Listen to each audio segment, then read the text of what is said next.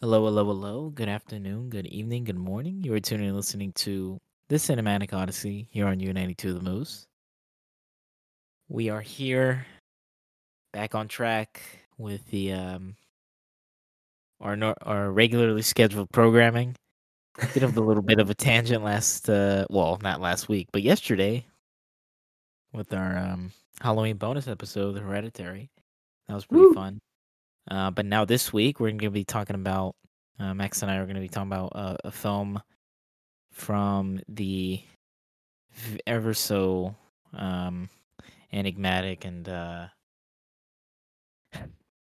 unique is the the best way to describe him. Very unique filmmaker, David Lynch. Um this is Eraserhead. This is his uh directorial debut. Came out in 1977 and it's it's hard to describe the plot cuz it's a very simple film, but it's also very uh odd. Odd odd is I guess it's very weird. Um and that's underselling its its weirdness.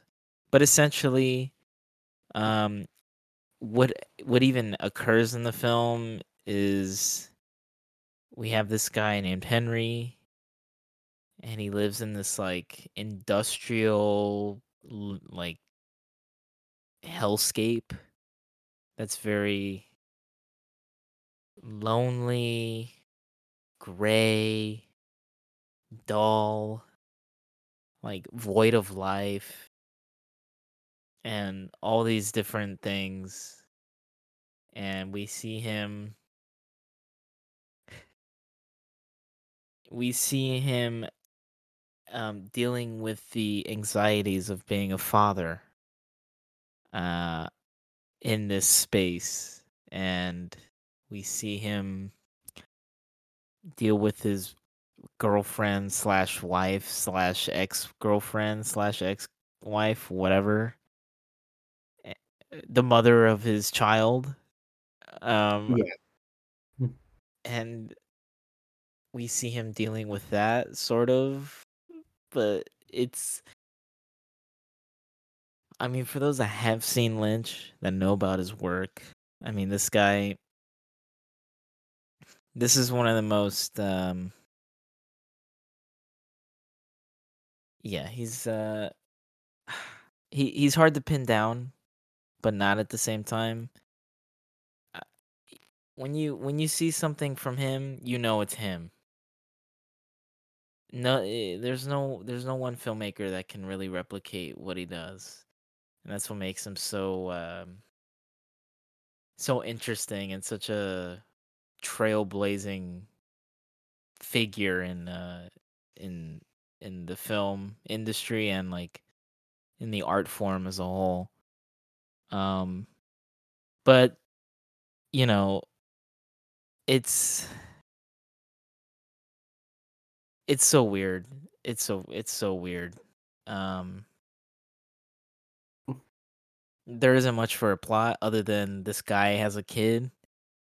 The kid is not a kid. He's like an alien, and he dies.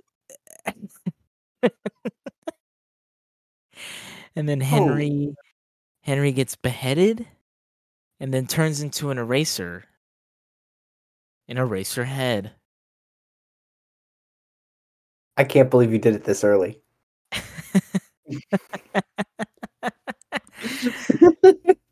oh my god! I it's it's a very um disturbing film. I actually I don't know. Actually, it yes, is. there are disturbing images. There's disturbing images, most certainly. Um. Oh my god, I don't even know where to begin with this. There, it's it's so it's so short, but like it's such a wild ride. Yeah. Um.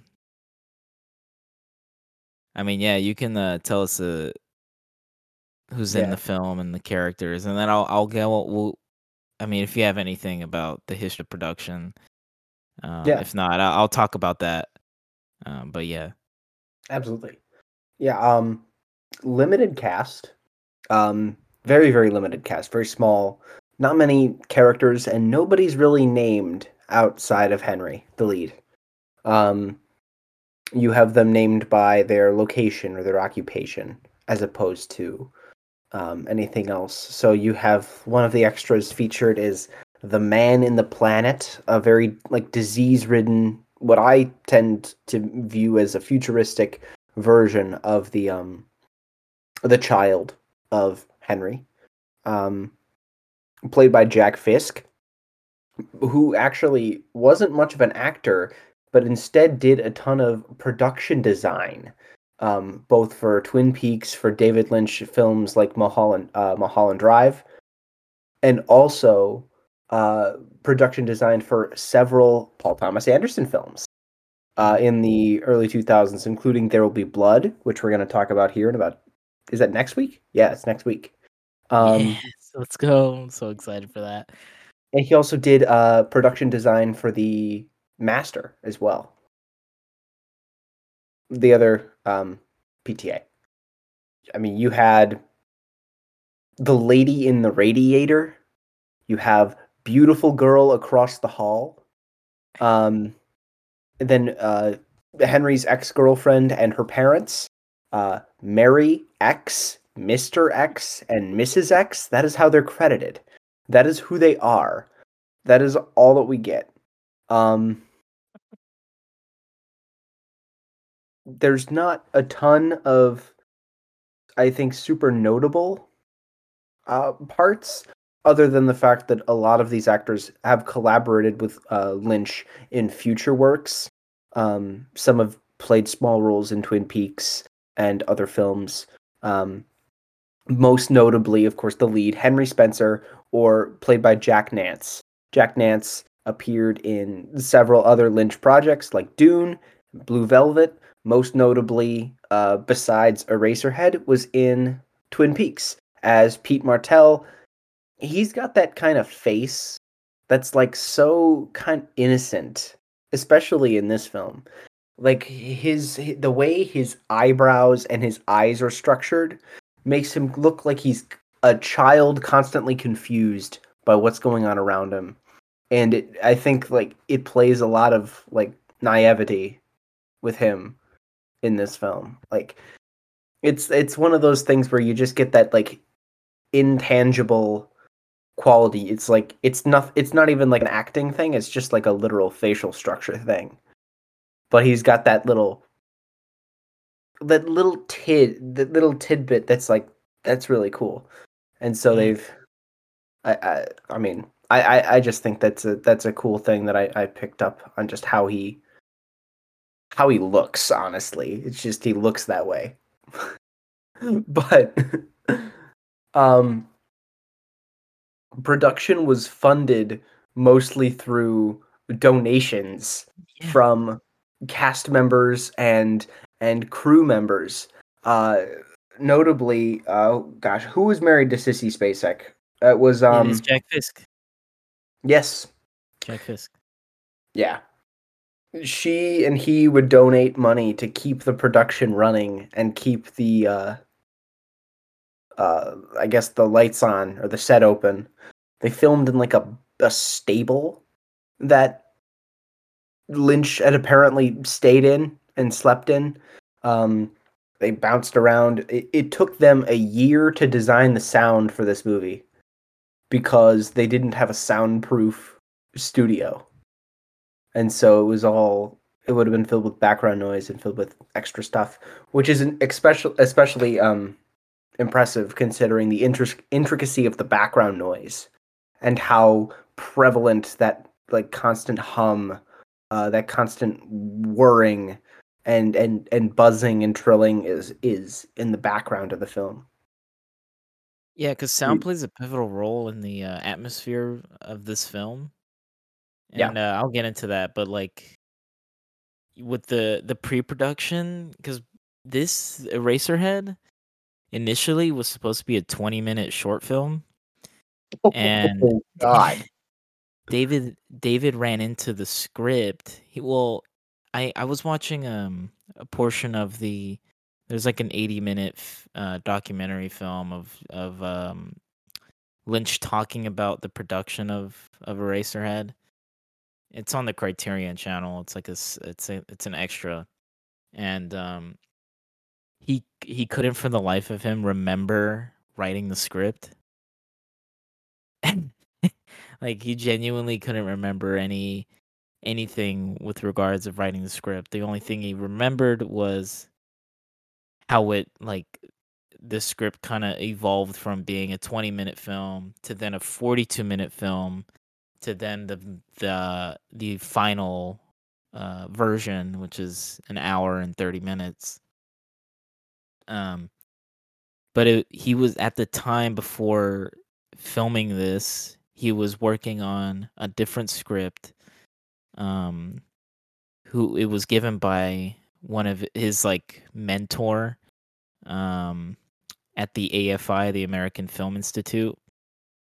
And the the film that he was originally working on um which never ended up being made. Um oh man, what was it? hold on, hold on. I'm going to find it. I'm going to find it. I trust you. Give me give me one sec. I'm going to find it. I believe in you. It was um bruh. Gardenback. Garden back. Um and it was a disaster and so that was kind of scrapped and his his uh his mentor was the dean of the AFI his name was Frank Daniel and Frank kind of thought Lynch was the um most talented student at uh, the institute at the time. This was in like the late 60s, early 70s. So he kind of gave Lynch um, carte blanche with uh, projects. And so Eraserhead was kind of Lynch's baby in a way. Uh, but it was given to him by Fisk, or not Ooh. Fisk, Frank. Um, Daniel, yeah. so we developed it into the film that we now have.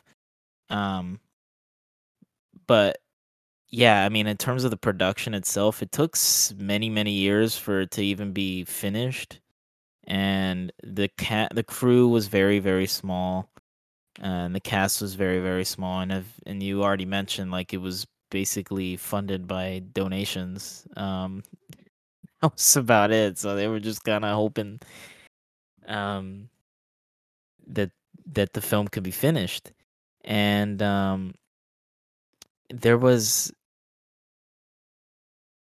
when it was released, he tried to get it to Cannes. He tried to get it to Cannes Film Festival. Um, and I guess they didn't accept his um what would you call it?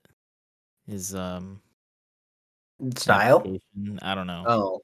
The film itself, like they I guess they didn't they, they didn't allow it show that, right. But anyways but anyways, the the film was a flop uh, in the box Ooh. office. However, it it was it gained notoriety through this circuit called the underground um what was it? The underground Uh, Film archive?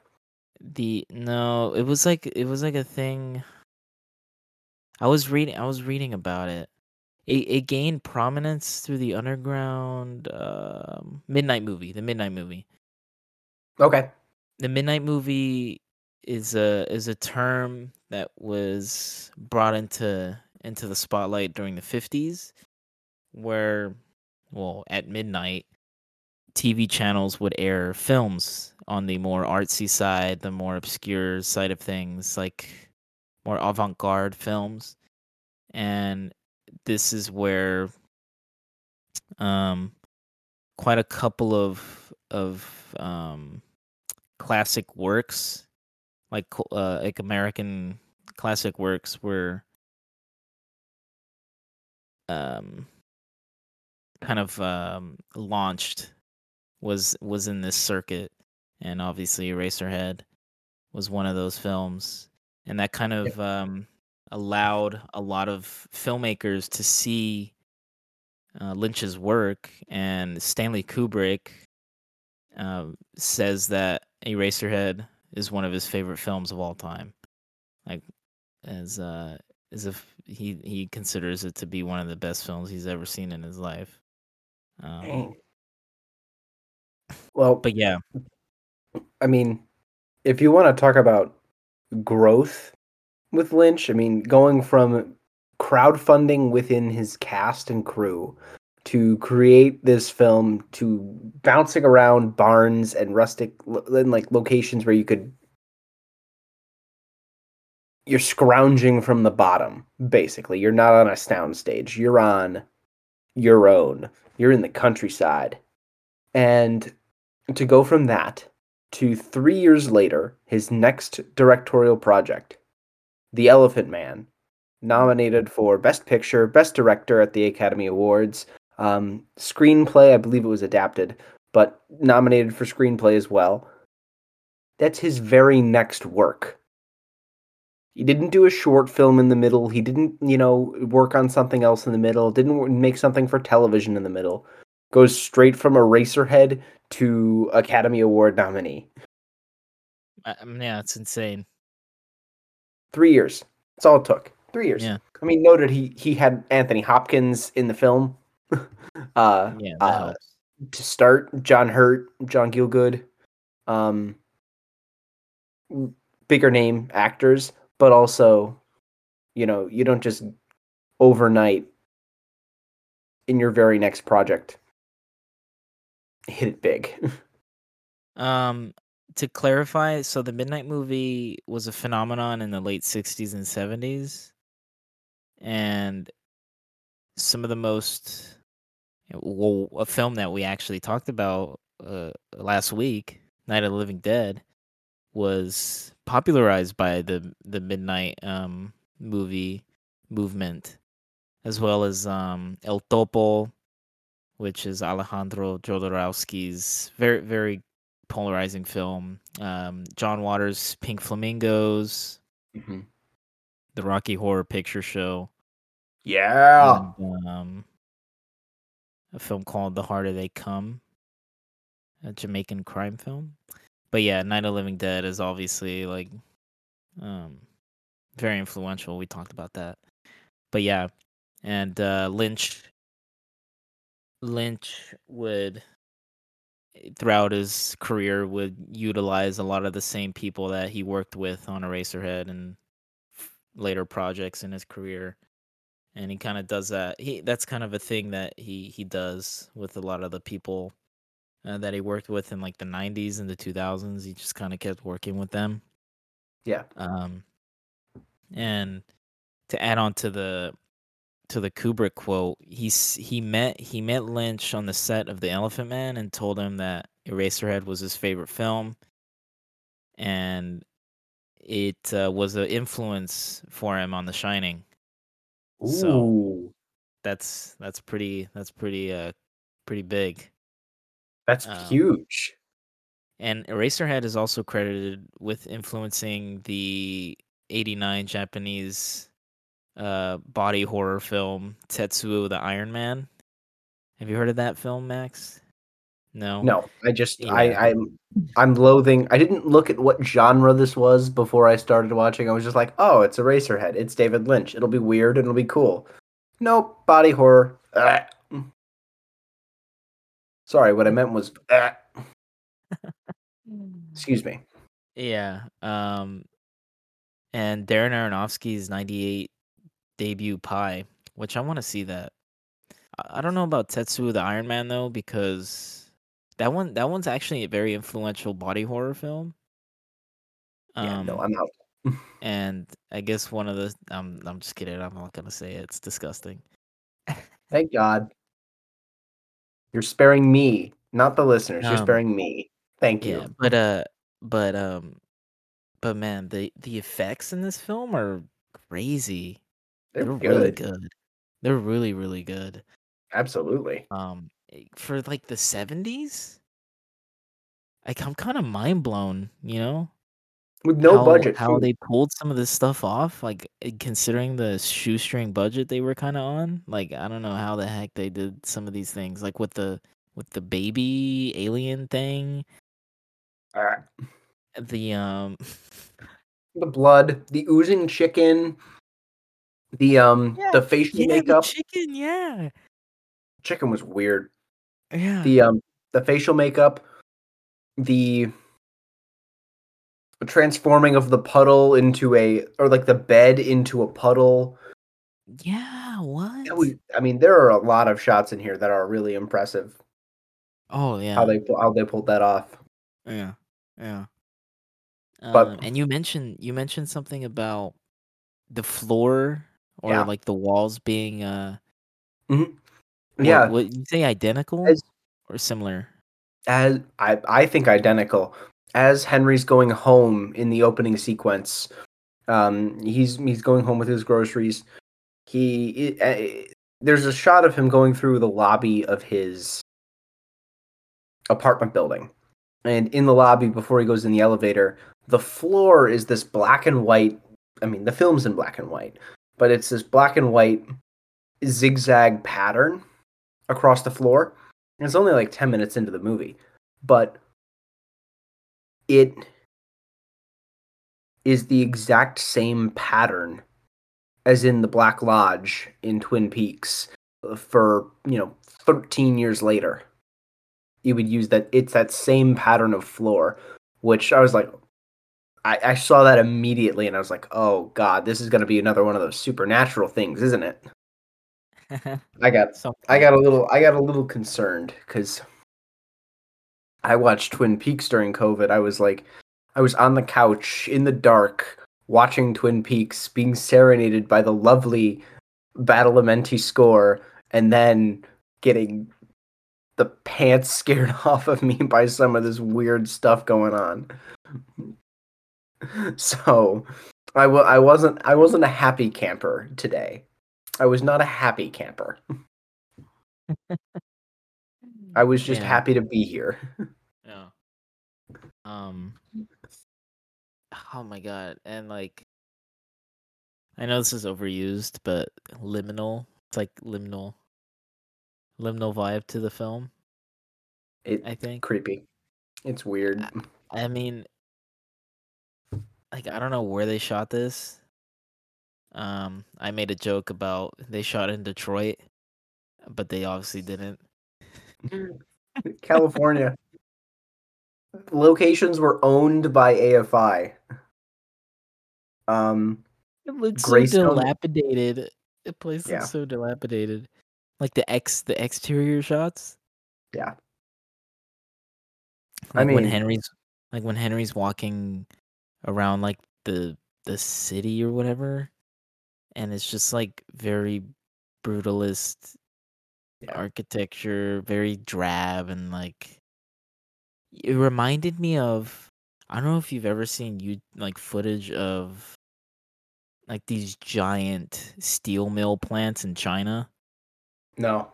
No, there's like a YouTube video of uh well, there's a documentary I want to watch called the well, I'm gonna butcher the pronunciation, but it's uh Taixi Zoo or something like that. West of the Tracks. It's by a Chinese documentarian Wang Wang Bing, I think.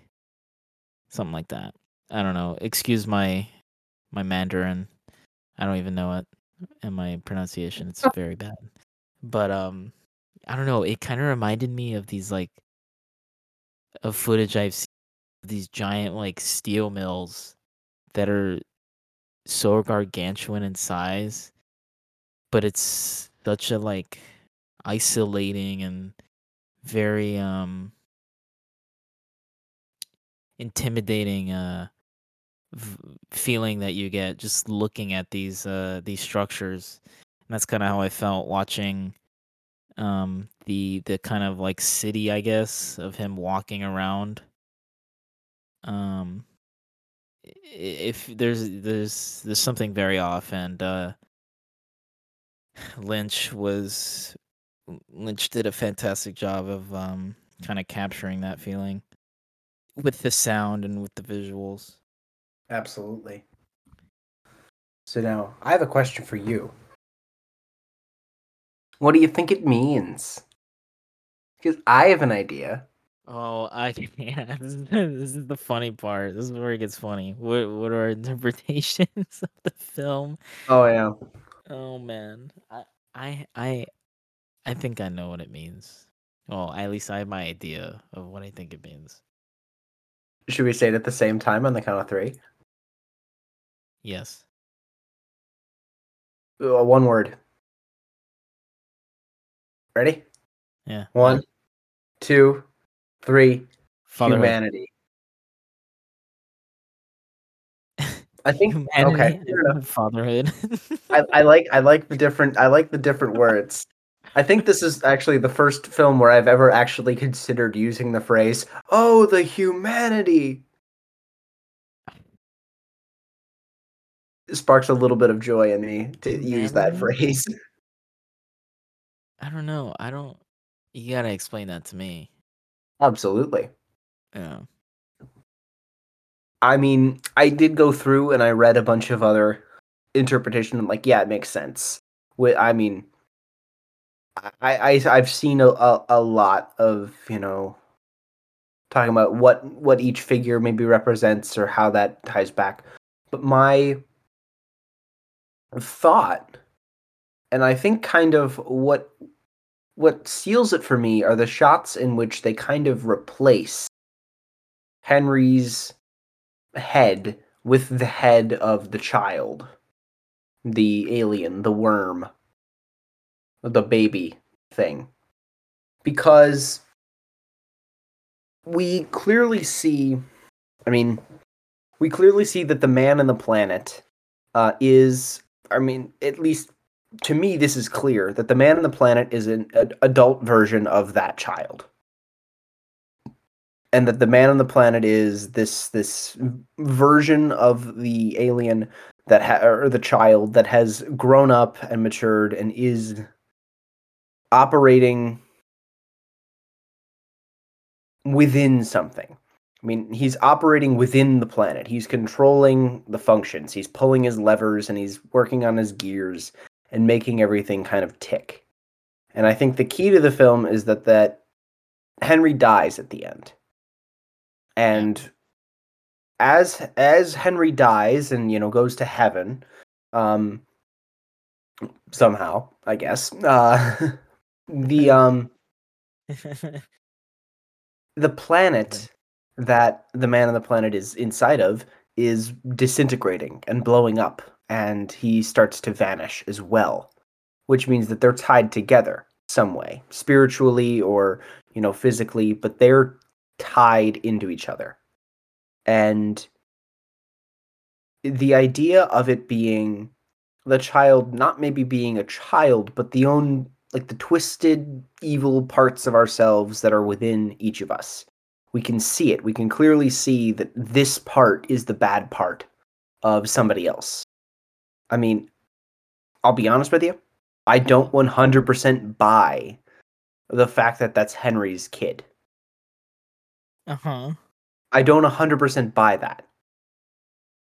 And so he's able to see that this is the maybe I mean it cl- it clearly came from from Mary but the uh he's able to see that negative piece within her. But with that shot in the um the within the radiator within that stage scene when after his head falls off and he the child's face becomes the, the top half of his body there's that i think there's that little switch where the representation is the child is the flaws in each human is the flaws that we all have the ugly part of us the infected part of us the worst part of us that could possibly be demonstrated and henry decides i will be noble and i can kill the worst part of mary and end that and and and get rid of it and we'll be done but that's Oh. still bringing out the worst part in himself as well. Ah. That's sort of where I was going with that, and I feel like that's really good. I like that It's I feel like it's a little hippy dippy and um, you know, uh like I feel like I felt like that like saying it's humanity is like low hanging fruit. But also I feel like there there's enough evidence to point me in that direction to say that, you know, I mean, especially since he looks at it, it looks clean, and then he looks at it once Mary leaves, and it's got the sores and it's got the parasites and the moles and Hmm. clearly I, I like it's it's infected and getting worse and i Yeah. that's sort of where i live on that like i really i thought it was very cool especially how you can like using lynch symbolism you can kind of tie in and say okay why is this here why are we representing this i mean hell the whole song in heaven i think is to establish the fact that when we see the white at the end we know that henry's in heaven or at least Ah, dead inter- wow, interesting. That's really good. I I never because I this is my second time seeing it, Mm. and I in the times I never even thought of looking at the film in that way. Um, so that's pretty enlightening. I that's really good. I like that. Um, Yay. Um, yeah, mine's mine is sorta similar, but not really. It's more, I guess, cynical. I get a more cynical interpretation of the film, um, where I think Lynch is using Henry, Henry and his experience, kind of as a, a conduit of his feelings, I guess, or his fears. of of certain experiences, and I think that main experience being being a parent or a father in this instance. Um, and the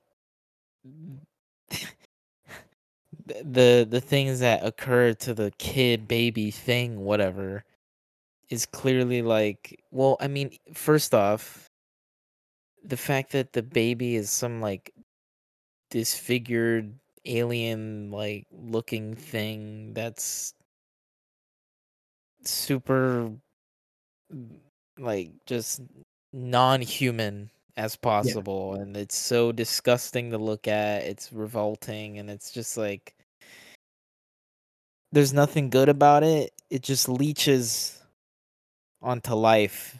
It's desperate for attention. It's desperate for all these things which a baby is. Obviously you you know a baby needs to be like a human baby needs to be taken care of in order to live. You know it can't take care of itself. Obviously we all know this. Um and i think he sees he sees babies as sort of like in this kind of capacity maybe and he's just like i mean he has kids himself. Um i don't know if he had kids already at this point of his life when he the film was made or if he hasn't already. I know he was married to his first wife at the time. I don't know if he had any kids yet but regardless um i see i see the the alien baby thing and it getting sick and it being um super annoying like to the point where mary she can't even stand hearing the thing cry during the night. So she literally tells it yells at it to shut up and then leaves and never comes back again. Yeah. and henry is just like well okay i guess now i got i got no choice. I gotta take care of it now um and he tries his best despite his uh his best efforts. I mean he has an affair with the woman across the hall. Um and that's when we see that shot of like them in this black hole in the middle of their bed or of Yep. bed. Um and like the the presence the presence of that thing being there doesn't allow the freedom and liberty that Henry kind of wants. And it's just like a very restrictive thing. Um and he's very you know we see a moment when that lady is with another man henry is extremely jealous he like gets like sad and angry um and then he takes that anger out on the on the baby when he attempts to like kill it i guess um Attempts to kill. I- I don't know. I think he kills. I mean, he kills I mean, it. yeah. Yeah, he kills it. Um, it's like, metaphorically speaking, I don't know. I I just see it and I'm thinking, I'm like, maybe David really doesn't like kids that much. I think he didn't want kids. I don't know. That's how I see the film. That's what that's what I come out of it. Ooh. Like a reflection of his his lone life. Perhaps, maybe. He did have one kid up to this point, born in uh, I want to say sixty eight is what I Oh, read. okay, so he did have a kid? Okay. Yes. kid. Um but I, I do remember the only like bit of um the only the only bit of information that Lynch has given to the public with his own uh meaning for the film, he says it's it's like my Philadelphia story. Uh referring to the film The Philadelphia Story. Uh I haven't seen that film, so I don't know what he's referring to specifically. Um he was born in Montana. So I don't think it has anything to do with like his experience growing up in Philadelphia cuz I don't think he was raised in Philly. He was born in Montana, I believe raised there as well. Uh correct me if I'm wrong there. I mean, I'm I'm looking for the Philadelphia story here. The only thing that I I mean, I'll be honest. I ooh, I really don't know if that that if I have the right one because this is a uh it looks like a comedy starring Cary Grant, Katharine Hepburn, and Jimmy Stewart. Um based on a play uh, about a socialite whose wedding plans are complicated by the simultaneous arrival of her ex-husband and a tabloid magazine journalist. Wait, wait, wait. I actually I found an art I found an article about this. Oh, good. Um he was in Philly. He was in Philly at some point in his life before the Okay. making of this film. And I th- and I think uh cuz he grew up in Montana, so very rural and suburban place in America. And I think his experiences in Philly was a stark and jarring uh, thing that he experienced. I think he's um probably uh expressing those experiences and those feelings onto this film with the Yeah. very industrial and dark and gray, drab, cynical, terrifying, disturbing like imagery and sounds that we see in the film. Uh, so that's probably where that comes from. I think that's okay. I think that that makes more sense. Yeah. Okay. I mean, it's a really. I mean, and I think the uh, other bit that I think can help your thought about fatherhood and and this being a reflection on on that is everything that looks like a worm is kind. I mean, kind of looks a little bit like a sperm, just a Yeah. little bit. Yeah, it does. Just a little bit. bit. Yeah. So like you've got that idea of it's, you know, offspring, it's breeding, it's father and son and not really uh, man and creature. Right, right. Yeah. And also too like you know, I want like what is the with the deal with the lady in the radiator? You know, like is that his imagination? Like is because the way I see that is I see that as him that's his like form of escape from everything in his life. Yeah. Um where he kind of has that's like the only place of peace that he has and it Mhm. doesn't even exist. It's just all in his mind. Yeah. Um and I think that makes this film so much more depressing than it is. I mean, like this poor guy, well, he he clearly doesn't love he he's not he's not having the best time. He doesn't like his life. Um and he has a kid that he doesn't like, he doesn't really want. His love life is a disaster. He's lonely. He's on vacation. Um that's like I guess the only positive. um jeez. and yeah, he's just a very he has just this face. He has this constant face of like utter sadness throughout the entire film. Yeah. Nothing we never see him crack a smile. No one no one cracks a smile at all in the entire film. It's kind of hard to. You got an alien Yeah. child here. My God. Yeah. but I did read um an interpretation of that the lady in the radiator as it's it being a subconscious thing of Henry's character oh. and the Oh. fact that she's stamping on the worms killing them is the message you know he he kind of deep down wants to kill his child which i mean and the the hug at the end could then be the rationalization of it and saying his, his mind telling him that he did the right thing by killing the child. Oh. and I, I I still think that that could tie in with me in saying like that that could be the worst part in him and that he's getting it validated because the subconscious is by all accounts ugly.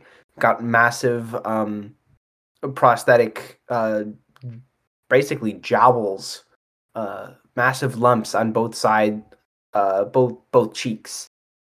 Um Yeah. and and it it's not a pretty subconscious. It's not a clean lovely person like like mary or somebody across the hall. It's um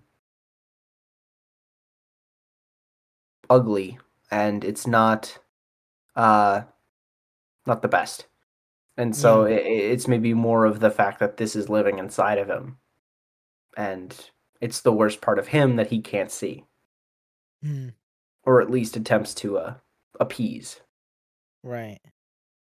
And that that that interpretation makes sense because in in his like some of his other works that I've seen, um, like Mulholland Drive being the prime example, where the subconscious is like a is like um a, a device and a motif that Lynch uses and utilizes in that film very effectively.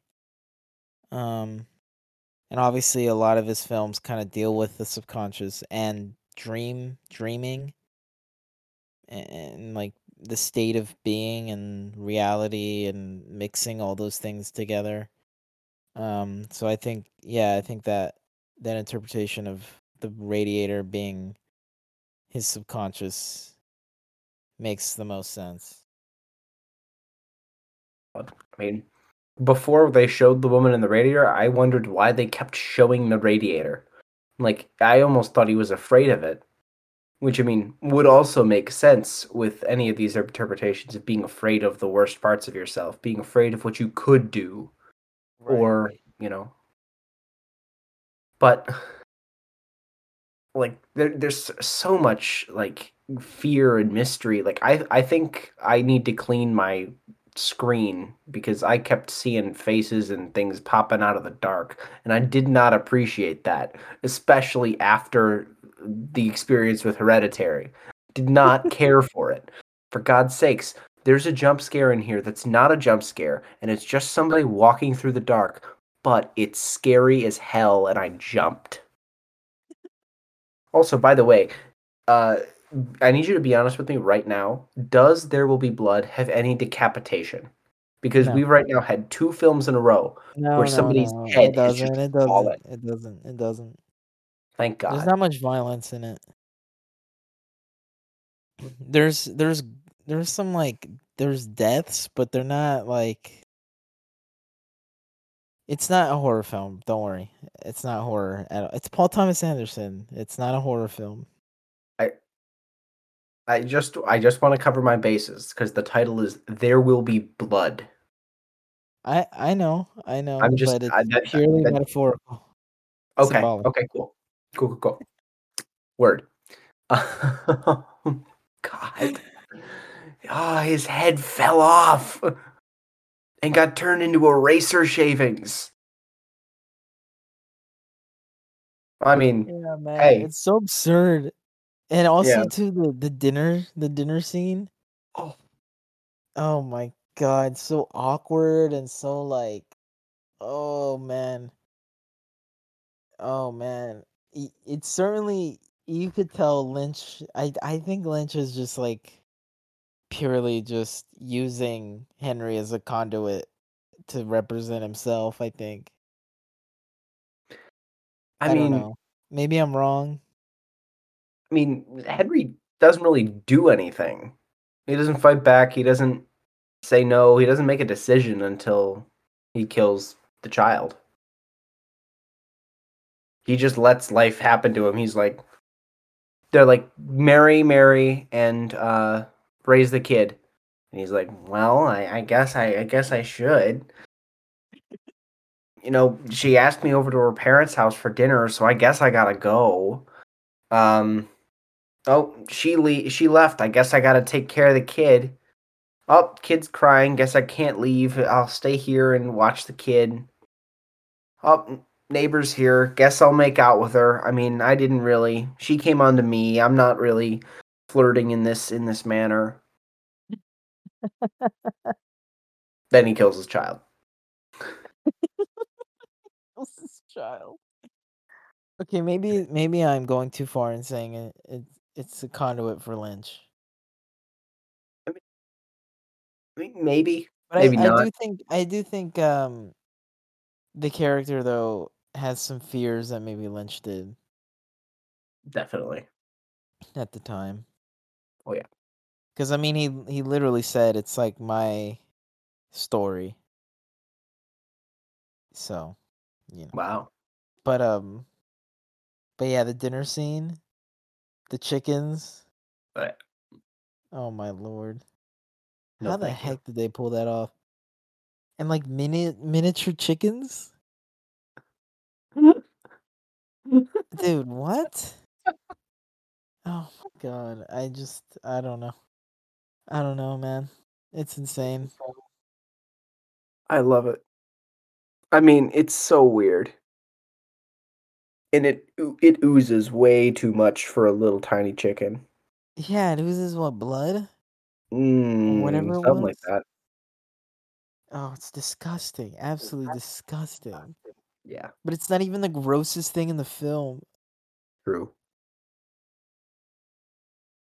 I mean, I mean, God, we can we could talk about like the massive heckin' uh child head, like just the head that's bouncing from location to location. That's terrifying. That is nightmare inducing. That is that is horrifying. N- Wait, never when did that when did that come? Towards the end of the film, right? very end. It's like the last three minutes or something, and it's just flash, flash, flash, and it's the big head of the child. Like it, it almost looks like a Beetlejuice sandworm, and it's just appearing and then it looks right at you and then it's going and it's tilted and it's tilted and then it's oh, staring right at you. Oh yeah, yeah, I remember. Now I know what you're talking about. No. After he st- after he stabs it, and then all that stuff comes out. Yep. Yeah. Yeah. But oh yeah. No, thank you. Did no. I I'm gonna leave the lights on when I sleep. Oh my gosh. Watch I'm watching it back right now. I mean, yeah, it, it's kind of yeah, it is kind of terrifying. Yeah. Yeah. the God. The other thing, like, d- do you want a real? Do you want a real stretch? I can I can stretch real good right now. All right, go go. You want to you want to know why they turn Henry's head into erasers Oh, bro. Good. in his in his subconscious within his dream within a dream? Why? They, they they do it because that's that's what that's his subconscious is telling him to do. That's what he wants to do. That's what his uh that's what his worst part is. And so they turn his head into erasers so he can just, you know, erase his child from existence. Oh my. And it's all in his head. Wait, Oh. eraser head? Eraser head. Nah, dude, no way. Is that a little bit of a stretch? Are stretch? you onto something? I think you're onto something. I think I'm just on, I think I'm just tired. No, I think you're onto something, perhaps. Wait, when does that sequence even start? Oh, it's gotta be like there's I think there's like 20 minutes left in the film. I mean it's I mean, it obviously starts with the the head drop, which again provoked a very visceral reaction from me, including one in which my hands leaped to karate chop position in front of me, despite the fact that I don't know karate.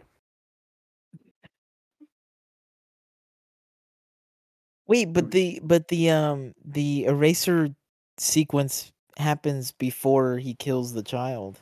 Yeah, exactly. But so does the song in heaven. It's the it's the trip inside of his head and he's like, "Yep, that's what I that's what I would do. That's what I can do. That's what I should do." Oh, Maybe it's oh, foreshadowing. Oh, oh, oh, oh, oh, oh, oh, oh. Makes sense. Makes sense. Oh, that makes Oh. sense.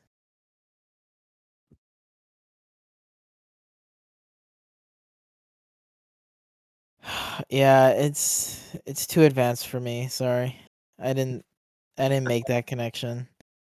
I love some good sur- surrealism. This is my this is where I live. This is where I live and die.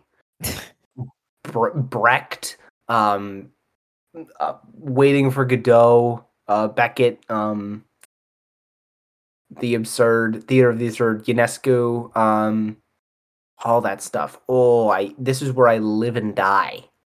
Oh, it's gorgeous. I mean, I'm having such a good time watching Company right now, which Uh-huh. is Son- a Sondheim musical, um, book by George Furth. It's just, uh, it, it's again, it's like the first major concept musical because it's just, it's centered around a theme. It's centered around marriage and love and whether or not you sh- one should be married, or if you know it's just the company that matters. Ah, see what I did there. Um, but like each of the uh each of the songs don't really connect and expand the character it expands the theme. The scenes are just shots of life in that moment. It's not meant f- for you know relatability it's not i mean it's funny as hell. But like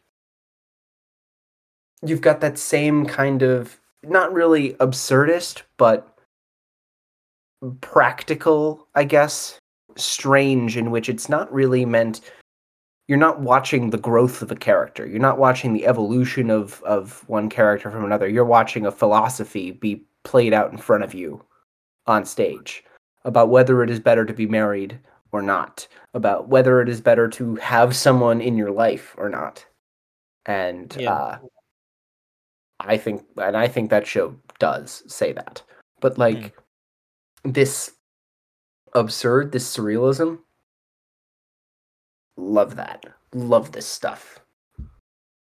You love it though. Uh, it's terrifying. Oh, yep. Yeah, it's terrifying. Shall we? Can I make a hot take? Can I make my hot take for the episode right now? Yeah, go ahead. Eraserhead was scarier to me than Hereditary. That Yeah, was my see, hot I take. don't. I don't. I don't. I don't agree with that. I don't Fair. think it's scary. Scarier, I should say. Yeah. It's. I think it's more. It's disgusting. It's more disgusting. Yeah. Revolting. I'd say that. I still think that, that this is gonna leave a bigger impact. It's gonna it's gonna sit with me a little bit more. I think. Like, oh, it's- certainly. But I, and that's sort of where I go because with Hereditary, you've got an idea of what normalcy looks like. It's people being people in a normal people world. Oh, and there's demons. So you've like this. You you've got you know. Yeah, there's blood. Yeah, there's beheadings. Yeah, there's um. Mom crawling up the walls like a spider, which obviously is terrifying and it's creepy and it's not normal. But then you go to a Eraserhead where all bets are off, everything is weird, you have no idea what's about to happen next, and there is no expectation of normalcy. Anything that would be considered normal is abnormal in this universe, in this world. And so you've got you have to accept the fact that the chicken is bleeding. You have to accept the chat the fact that uh, this child is wrapped in swaddling clothes yet looks like an alien. Uh, you have to accept.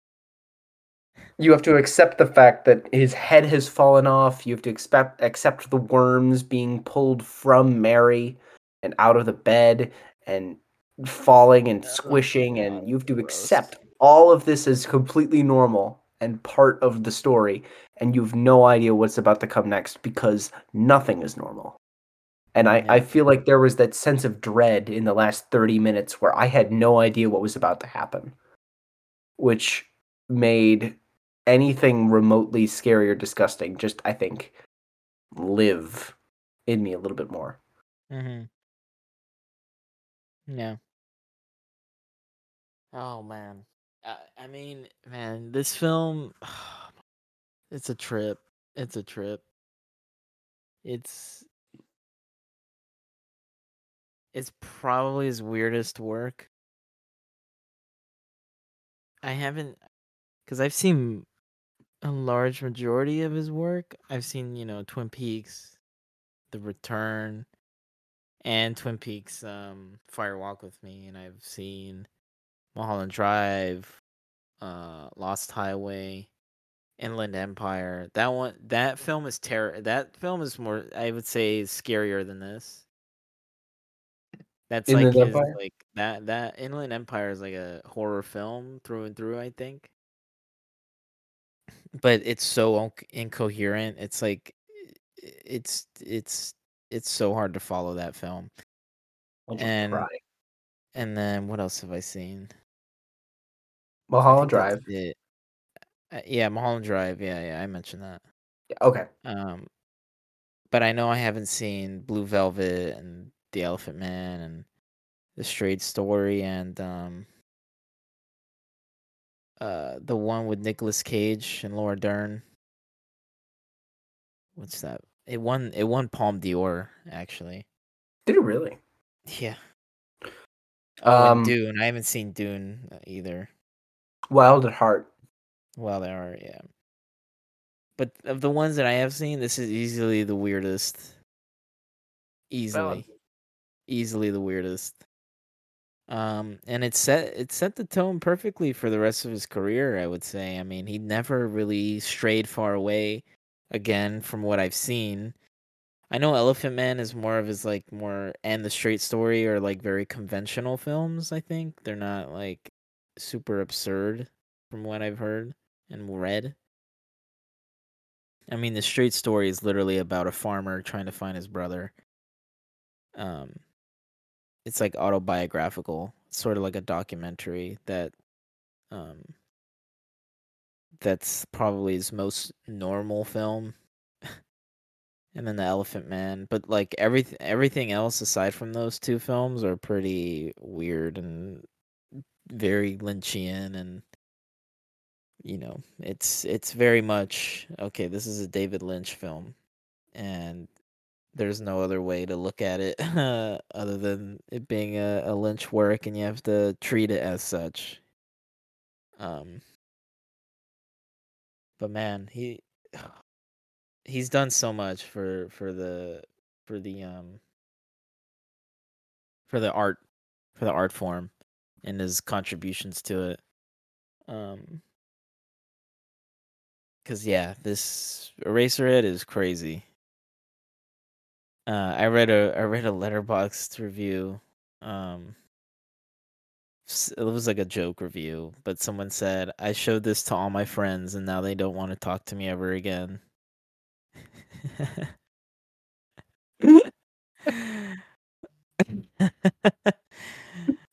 um, yeah, this is a film that you don't show your friends unless they like David Lynch. Although chances are, if they like David Lynch, they probably have seen this already. Yeah, valid. Yeah. I'm a David Lynch baby. David Lynch. Oh, I gotta get. I gotta get. I gotta get more of his stuff down. I know, I gotta, man. I gotta get around. Because f- for his films, you've only seen this, and then what else? Is that it? Twin Peaks seasons one and two. Dang, yeah, bro. Yeah, you got, you got, you got stuff to watch. You're darn right, I do. Yeah. Too busy walking in heels. yeah. That's my life right now. quick quick glimpse past the cinematic odyssey persona. This is that's what I'm doing with my life right now. Jeez. Oh um, boy. I don't know. I don't really have anything else to add other than watch this when you're sober. Or not. I mean, or not. Watch this when you're hungry. no. Not after you've eaten. No, because then you're going to lose your appetite. Good. you won't throw up. Problem solved. I should note that I did eat this while I did watch this while eating dinner. so did you at least finish it before the child appeared? No, the child was there, but I did finish dinner before the trip into the subconscious and the affair. So uh I would consider that a win. Okay. Okay. Yeah, at least you ate it before he kills the thing. Yeah. Yeah. And I wasn't eating when the chicken was bleeding, so that was good. Oh, okay. Yeah, but don't eat while you watch this movie. No, you don't want to do that because I was getting queasy. I was getting pretty queasy watching this. It's a very disgusting film, that's for sure.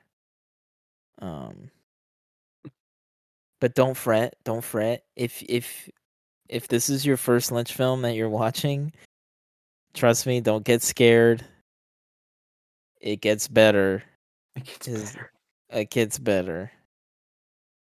In fact, I would suggest watching um Mulholland Drive after this one. Um, actually, no, no, no. Probably watch Straight Story if you want a palate cleanser, and then watch Mulholland Drive. uh, yeah. This is yeah. This was such a. But I can see, yeah, there's lots of like visual things like that he reuses in later works, like especially in Twin Peaks Can definitely see that, like outside of like the the walls of the apartment complex, just like the carpets, like the aesthetic, like the furniture that he uses and stuff, and the checkerboards and and all that. Uh, yeah, it's very uh Yeah. very very um something that he reuses. It's a motif, visual motif that he uses over and over again. But yeah, His patterns. It's yeah, beautiful. I don't know. Yeah, that's all I gotta say. I respect it. I mean, that's kind of what we have. I mean, did you have a hot take about this or no? I mean, you don't have to Um, have one, but I don't. I don't really have one. No, I don't really have one. I mean, it's. I don't know if I can even have a hot take for David Lynch because he's his his whole filmography is just so like it's such he it's so separated from everything else that one can watch because he's just so out there and so wild and creative and absurd and surreal with his with his works. Like no one you can't compare him to anyone he's Yep. incomparable i think it's fair. um but yeah Valid. But next week, thank you for the double week and listening. But next Yes. week, Paul, my third Paul Thomas Anderson. There will be hopefully blood. this one you like yeah, exactly. well you like magnolia right I mean, eh, it was okay. Oh I think, I think I was mid on Magnolia. Okay, okay. All right. So I'm praying that you like this one because you already know know. the reputation this film holds. I presume. I you would hope. I mean, no, do you know the reputation that this film has? I know it's a very high reputation. Though to Yes. be fair, you have talked about it in the same breath as the assassination of Jesse James by the coward Robert Ford, which I loathed. So we're not starting out on the right foot Okay, here. okay, okay. All right. Let me let me let me make a reset. Okay, let me make a reset. Assassination of Jesse James by the coward Robert Ford is a great film. I genuinely love it. I think it's amazing. I think my five out of five rating is valid. However, There Will Be Blood is on a whole nother level of of greatness. You know, if, if you want to look at it this way, Jesse James is triple A. There Will Be Blood, World Series level MLB play. That's what I'm talking. That's the All right. Okay, okay. Um, okay, maybe not triple A for Jesse James, like regular season, like a like a good team, but they get stomped out in the playoffs first round. I know It this sounds- this this analogy is horrible, but It hopefully familiar. It sounds making sounds like the sense. Dodgers. it's making some sense. Sounds like the Dodgers. It's the Dodgers versus the Phillies. um. Anyways, yes, there will be blood. I think. I mean, I you've already heard me say it. People on the podcast have heard me say it, but I'm gonna say it again. I think it's one of the. I think it's the best film of the 21st century. That's my hot take. That's my hot take for today and And and, next week. Dang. Yeah, yeah. I mean,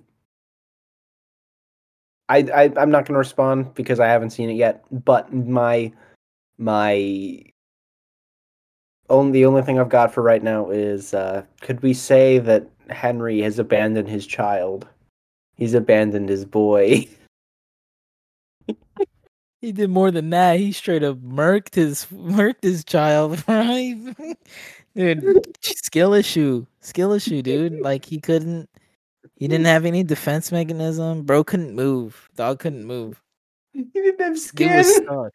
skill issue. I mean, come on. oh, I love that. oh, I hope somebody dies in every movie we watch. Oh, well, someone dies in the There Will Be Blood. Someone dies. recurring bit. Actually, multiple people die in this film. Oh, God.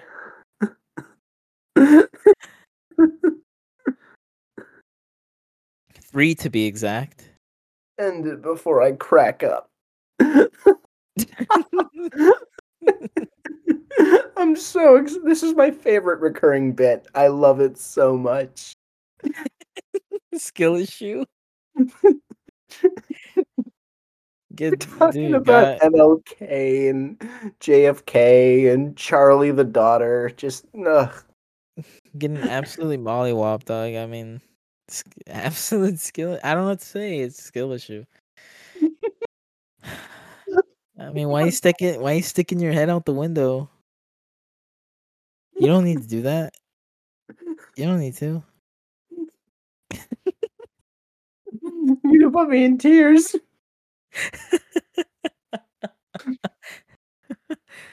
God. Ooh. Anyways. Anyways, there will be blood next week. Oh my god, I cannot wait for that. That's gonna be so. Fun. I'm gonna. Oh man. Oh man, I can't freaking wait. I can't wait. That's gonna be. Uh, man, I. Dude, I hope you like the film.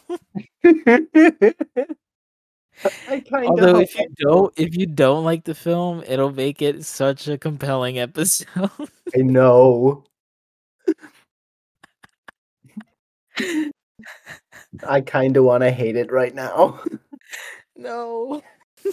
just just for the bit. Oh my gosh. We're turning in the first take with Stephen A. Smith and um, Max Kellerman. oh my lord. Death beam but, uh, pointed at Earth. I give him one film to guess uh, to represent all of humanity, the best film to represent all of humanity. I'm giving them Fateful Findings from Neil Breen. Aliens watching Neil Breen. Oh my god, they're like, what? no, why are they so uh stale? They're so robotic. Anyways, well, this has been the Cinematic Odyssey. You're on U92 the Moose. Thank you for listening, everybody. Uh, next week, as we mentioned, there will be Blood, Paul Thomas Anderson, uh, 2007 film um, with Daniel Day Lewis. And yes, please watch that if you haven't seen it before the episode goes live next week. Because as I've already said, my my thoughts on it, my my general basic thoughts on it. Uh just just watch it. Please watch it. And watch Eraserhead if you haven't seen it either. But uh we'll catch you guys next week. Um have a great rest of your day. Night weekend week whenever you're watching this, listening to it. I mean, and this has been Eraserhead forever.